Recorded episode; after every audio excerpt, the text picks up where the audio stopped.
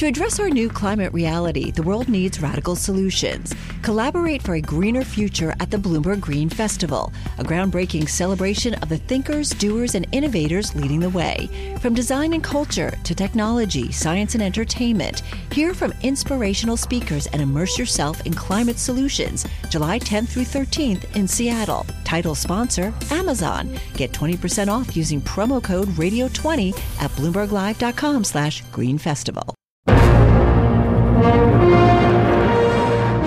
31st, we will be out of the EU, free to chart our own course as a sovereign nation, taking back control of our money, our laws, our borders, and our trade. We are ready to move to the next phase in our relationship. We want our future relationship to be as close as possible in full respect of our principles. We don't yet know what sort of a Brexit we'll get. We don't yet know whether it's going to be a roaring success or a horrible failure. And five years down the line, when we next have a general election, those issues are then possibly going to come back.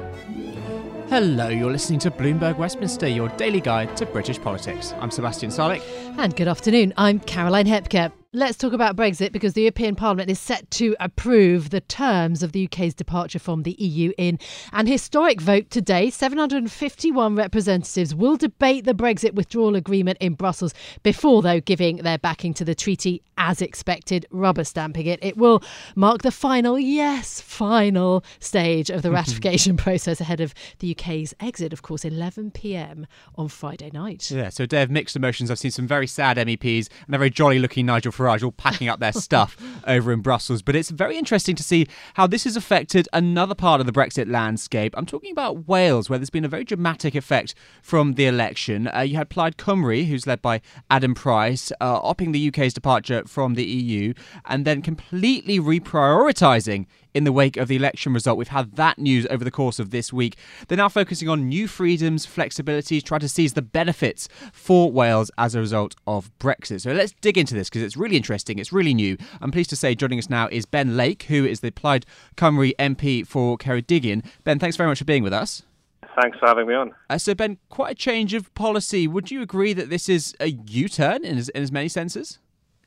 Uh, no, I wouldn't really, and uh, I'm, sure you would not surprised to hear me say that. No, um, the fact of the matter is, whether we like it or not, um, and my party, including myself, campaign quite heavily uh, for the case to remain uh, in the European Union, we will be now leaving the European Union on Friday. Um, and so, as a party, we think it's, a, it's our responsibility, indeed our duty, uh, to try and make the case now for, um, well, making a, the best out of a bad situation when it comes to Brexit. And um, as Adam Price um, highlighted in a speech a, a few days ago, um, we have to now kind of look at some of those uh, opportunities um, that can help us mitigate some of the damage that we think Brexit will do to Wales. Okay, uh, well, some may call it pragmatic. Others might call it, uh, yeah, quite a wrenching uh, reversal of uh, the type of policies that you were talking about just a few weeks ago. But okay, what about the issue then, Ben, of independence for Wales? Is that still a banner issue for you and for Plaid Cymru, or has there been a change there too?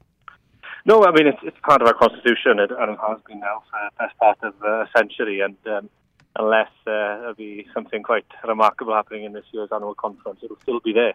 Um, I think it's one of the first paragraphs of the party's constitution. It's very much at the heart of, um, of all that we do. And what about rejoining the European Union if Wales were to be independent? Are you now ruling that out as well? No, no, no. Again, you know, if, if uh, and, and, as I say, unless there's something um, quite uh, remarkable happened in this year's annual conference, and I, I'm afraid to say that they seldom do. Um, you know, the the aspiration that the party has is an independent Wales in Europe, um, and that's written into the party's constitution. And so, as far as I'm concerned, that remains the case. Um, of course, there's a, a more immediate uh, challenge now before us, and that is to do with the negotiations that the UK government will be undertaking with the European Union um, to formulate some sort of a future relationship.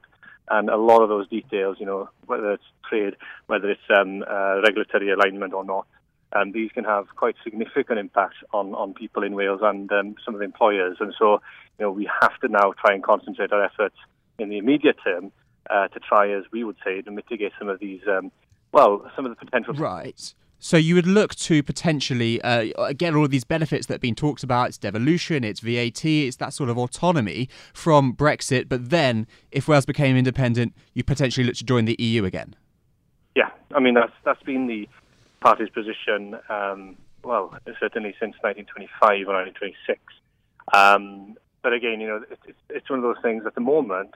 You know, what is the pressing matter uh, before us, and that is uh, the nature of the UK's relationship with the European Union. You know, it would be remiss of us, indeed, oh, irresponsible of us as a party that wishes to, to champion Wales's interests to just ignore that. Mm-hmm. Um, you know, we made the case of, of uh, tried and we failed. You know, we have to be honest with that. We failed to convince people um, that actually it was best to stay in the European Union. We failed. We now have to try and win the case um, that you know a close relationship uh, when it comes to trade, when it comes to regulatory alignment, is um, is preferable. Um, in this next stage. Now, again, you know, it's up to us as a challenge to try and convince people. We may not succeed, um, okay. but you know, we have to try. Okay, so then um, your party leaders talked about new freedoms and flexibilities for Wales as a result of Brexit. But in terms of actually getting the the benefits of Brexit, that might be quite tricky. How much leverage does Wales have? Uh, you know, just looking at in terms of GDP, Wales ranks, according to most, sort of tenth out of about a dozen UK regions. Mm. Yeah, no, I think you've um, hit the nail on the head there. The sad fact of the matter is that when it comes to inter UK, um, or intra UK uh, negotiations, um, we don't have a very strong hand. Let's not beat it on the bush. Um, you know, we are economically bumping along the bottom of the league tables. I think that's a line that my leader uses um, with uh, with depressing regularity. But uh, at the end of the day, are a party that tries to champion Wales's interests, and we have to try to fight the fight, even if you know, it's a, it's a forlorn hope. Uh, do you not regret doing this sooner, given that you ended up with the same amount of MPs before the election as you did after, and we saw the Conservatives do so well, and we know from the 2016 referendum that Wales, on the whole, does support Brexit? I no, I don't. Um, you know, politically, I think there is an argument to, that perhaps it would have been better for us to kind of shamelessly just pull our lot in and abandon um, you know, the, the, fight, as it were, to try and convince people that staying in the EU was a, was a good idea. Um, I have no doubt that if we had done that, perhaps, yeah, the results might have been a little bit different for us. But we had to try and make that case and, and to stand by the principles. And at the moment, you know, what we're doing is we're just accepting reality now. At least mm. before the election, there was still that hope, however um, minute it was, that we could try and get either um, a closer kind of um, withdrawal agreement, you know, continued membership of the single market or customs union, or indeed a um, second referendum. You know, those were, although you know it, it caused a lot of division and, and heated debate, there was still that possibility. Um, mm. Now, of course, there isn't. There simply isn't. And as much as as I regret saying that, um, we have to now try and recalibrate our strategy and and to try and get the best out of uh, of the situation. Uh, um, okay. So I don't think it was a. I mean, put it this way: I think we were right to, to stand by our principles. Um, in the same way that I think now that the battle has been lost, um, I can understand and agree that we need to to try and um, look again at our tactics to see how much we can actually get out of the situation for Wales. Uh, okay, is Indie Wales, as it's you know often been dubbed, is that not also somewhat of a lost cause, a minority uh, uh, issue when it comes to support from uh, from people in Wales? I think it's not a lost cause. Um, no, if, if, you're asking me, do you think it's a long-term aspiration? Um, then yes. If you're asking me, do I think it's going to happen next year? Then no. Um, at the end of the day. But only a quarter of the population, you know, by, by many kind of polls recently, or even less, actually support the idea of independence. Yeah, no, no, of course. But of course, if we look back to 2013, uh, no, indeed, 2012, you know, support for Brexit was, you know, minute. And then eight years down the line, and we're leaving, you know. Um, so I wouldn't rule it out. Um, the fact of the matter is, yes, at the moment, it's modest support. It's modest support. It compares quite favourably um, to where the, the, well where Scotland was um, a year or two before their referendum. You know, it compares very favourably to, as I mentioned earlier, to the levels of support for Brexit prior to the 2013 European elections. Know, obviously, uh, UKIP then made a, a, breakthrough, and that changed everything. And I suppose um, similar phenomenon can can happen anywhere. That's one of the things about perhaps the last four years of politics, whether in the UK or elsewhere, we never say never. uh, and Ben, I've got to ask you about the big story dominating uh, the national uh, picture. It's Huawei and the uh, allowance, really, of uh, the companies to take part in the building of our 5G network. Where do you stand on that issue? We, we have some um, serious concerns from a security point of view. Um, I know a lot of them have been aired in the, in the chamber uh, sorry, the House of Commons chamber yesterday um, from all parties actually, and that's mainly to do with the distinction between the periphery and the core elements of the network. Now, I, I appreciate what the um, the government's position is that you know they will be excluded from the the core critical elements. um, and there'll be a cap on the periphery. But as, as my colleague Jonathan Edwards questioned yesterday, you know, how confident are we that we're able to, to continue? Um, so would you have banned Huawei from building out the 5G network at all here? I think I would have, yes. Yes. Um, you know, there's the party has to uh, still to take a, a full uh, view on this because there are a few um, reports now, and, and uh, the government will be releasing, I understand, a little bit more information about uh, their point of view and their, their take on it. But from what I've seen so far, I think um, on the side of caution. Do you love Elon Musk? Do you hate Elon Musk? Do you have no idea what to think about Elon Musk? Then we have just the show for you. He's become even more larger than life. Buying Twitter doesn't get us closer to Mars. They are like really close to the edge of like everything falling apart. Like, oh, Elon, I volunteer, put a chip in my brain. Each week on this podcast, we'll break down, analyze, and debate the most important stories on Musk and his empire. It's all one big universe. You just work for Elon Inc. From Bloomberg Business Week, this is Elon Inc. Listen wherever you get your podcasts.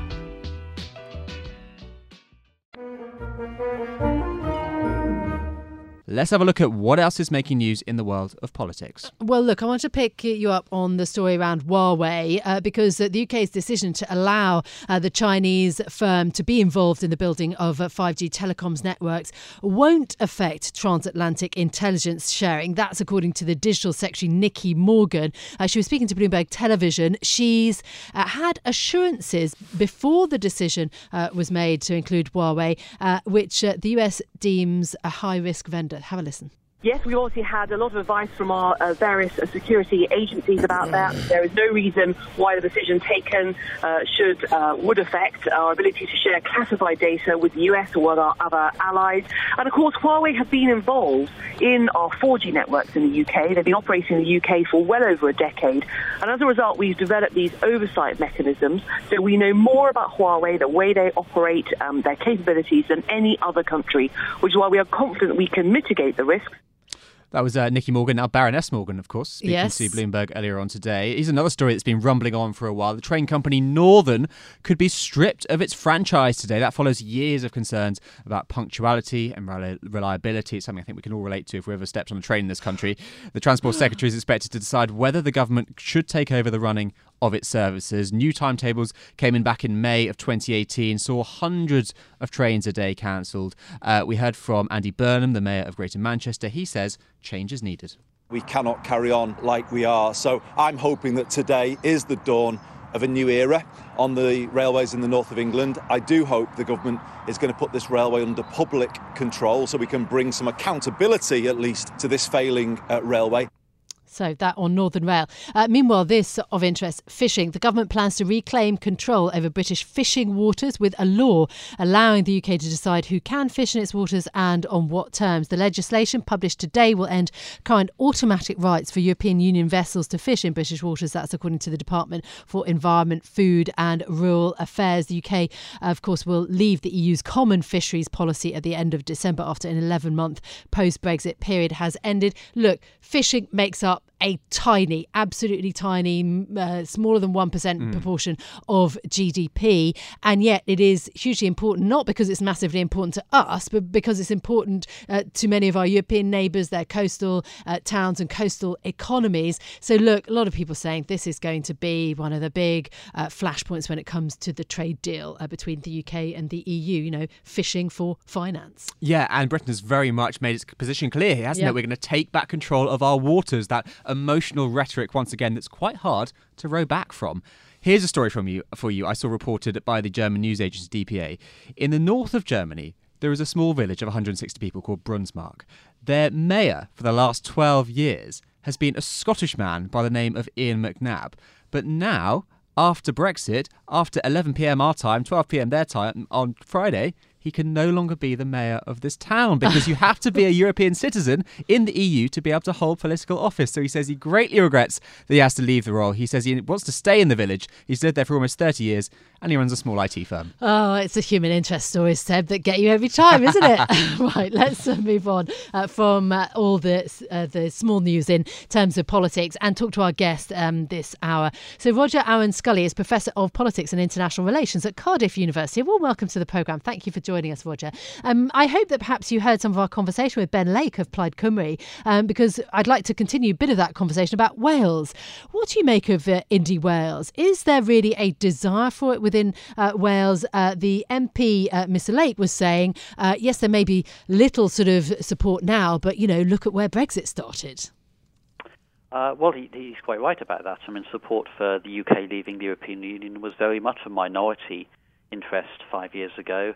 Uh, and I think we saw developments in Scotland when they had their independence referendum a few years ago, where support for independence substantially increased once the campaign got underway. It is true to say, though, that the conversation in Wales is in a very different place from where it is in Scotland. So, you know, the most recent polling suggests, depending how you ask the question, support for Welsh independence is ranges between about 12 and about 20% or so. Um, you know, it, it, there's certainly, you know, for those who are seeking to advance the cause of Welsh independence, this I think is very much a long haul rather than something that is likely to bear fruit anytime within the next two or three years. And what about the political picture more widely in Wales? Because at the last election, we saw the Tories gaining, um, I think, six seats, the, uh, the, the, the, Labour Party losing as many. And I saw your uh, poll, the Welsh Political Barometer, your first one of 2020, uh, which puts the Tories up by four points, Labour down by four. So it's continuing this rather historic shift. Uh, do you think this is something that's set to continue as we see the Conservatives in office with this huge majority? Or do you think there is room here for Labour to make some sort of fight back and regain lost ground? Well, you know, we've seen the polls moving about so much in the last year or so that I think it'd be a very brave person to predict where things are going to be a few months from now. Just eight months ago or so, the Conservatives got just six and a half percent of the vote in Wales in the European election. They came fifth, almost beaten into sixth place by the Greens. Know, a few months later, they had major success in December's general election. Um, now, the, the poll actually has them pushing even further uh, up from what they did the general election um, in, into a clear lead in, in Wales, which is sort of Labour's ultimate bastion. I mean, the Labour Party have come first in the last 27 general elections in a row in Wales. But now, at the moment at least, it looks as if that status is very much under threat.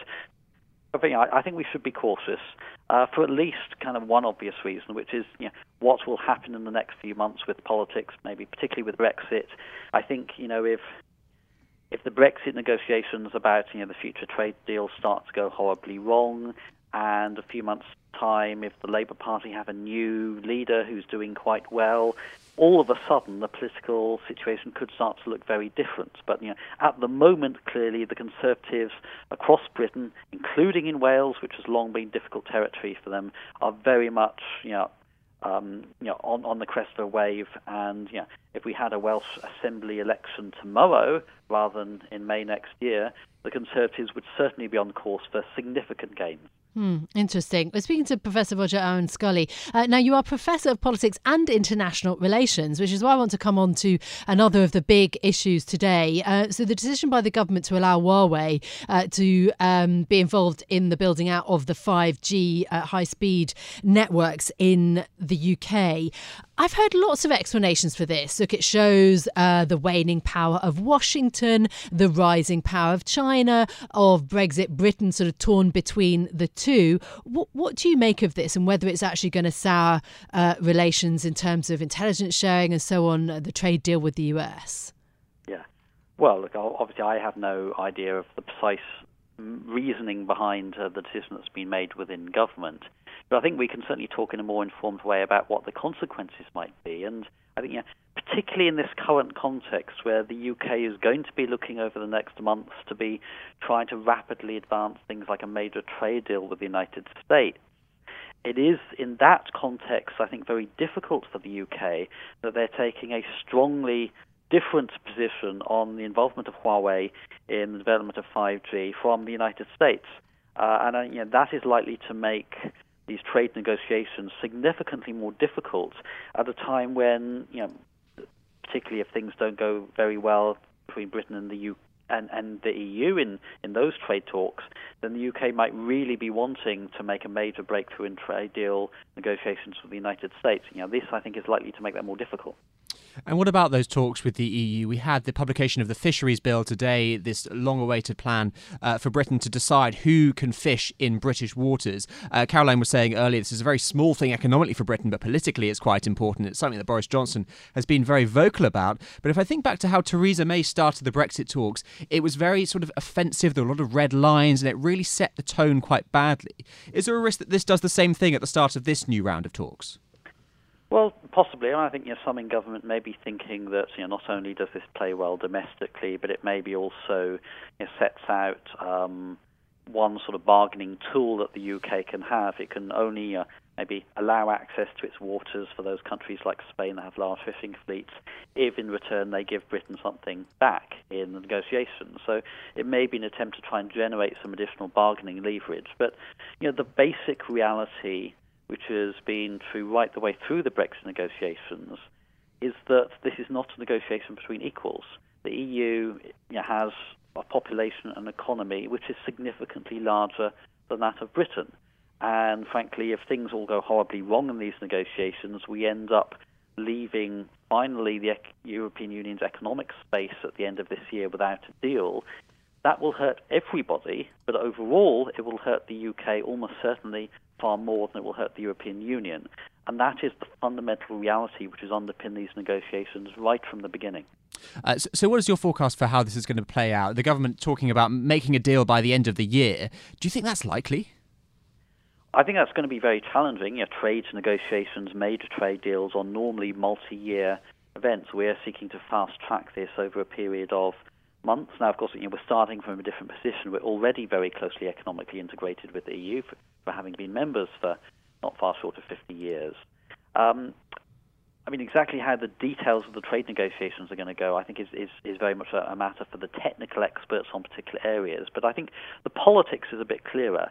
And what seems to be happening very much with the politics is that Boris Johnson and his government are going to maximize all the publicity they can get out from UK leaving the EU at the end of this week. Mm. And after that, they seem very much to be seeking to downplay the issue, to sort of bury the issue in all this technical complexity, to make it sort of a bit like what like a lot of EU politics has been over the last 50 years, very technical, bound up in all sorts of committee discussions, basically very, very boring.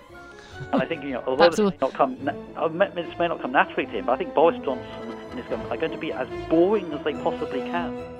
Bloomberg Westminster. Listen weekdays at noon on DAB Digital Radio in London. Do you love Elon Musk? Do you hate Elon Musk? Do you have no idea what to think about Elon Musk?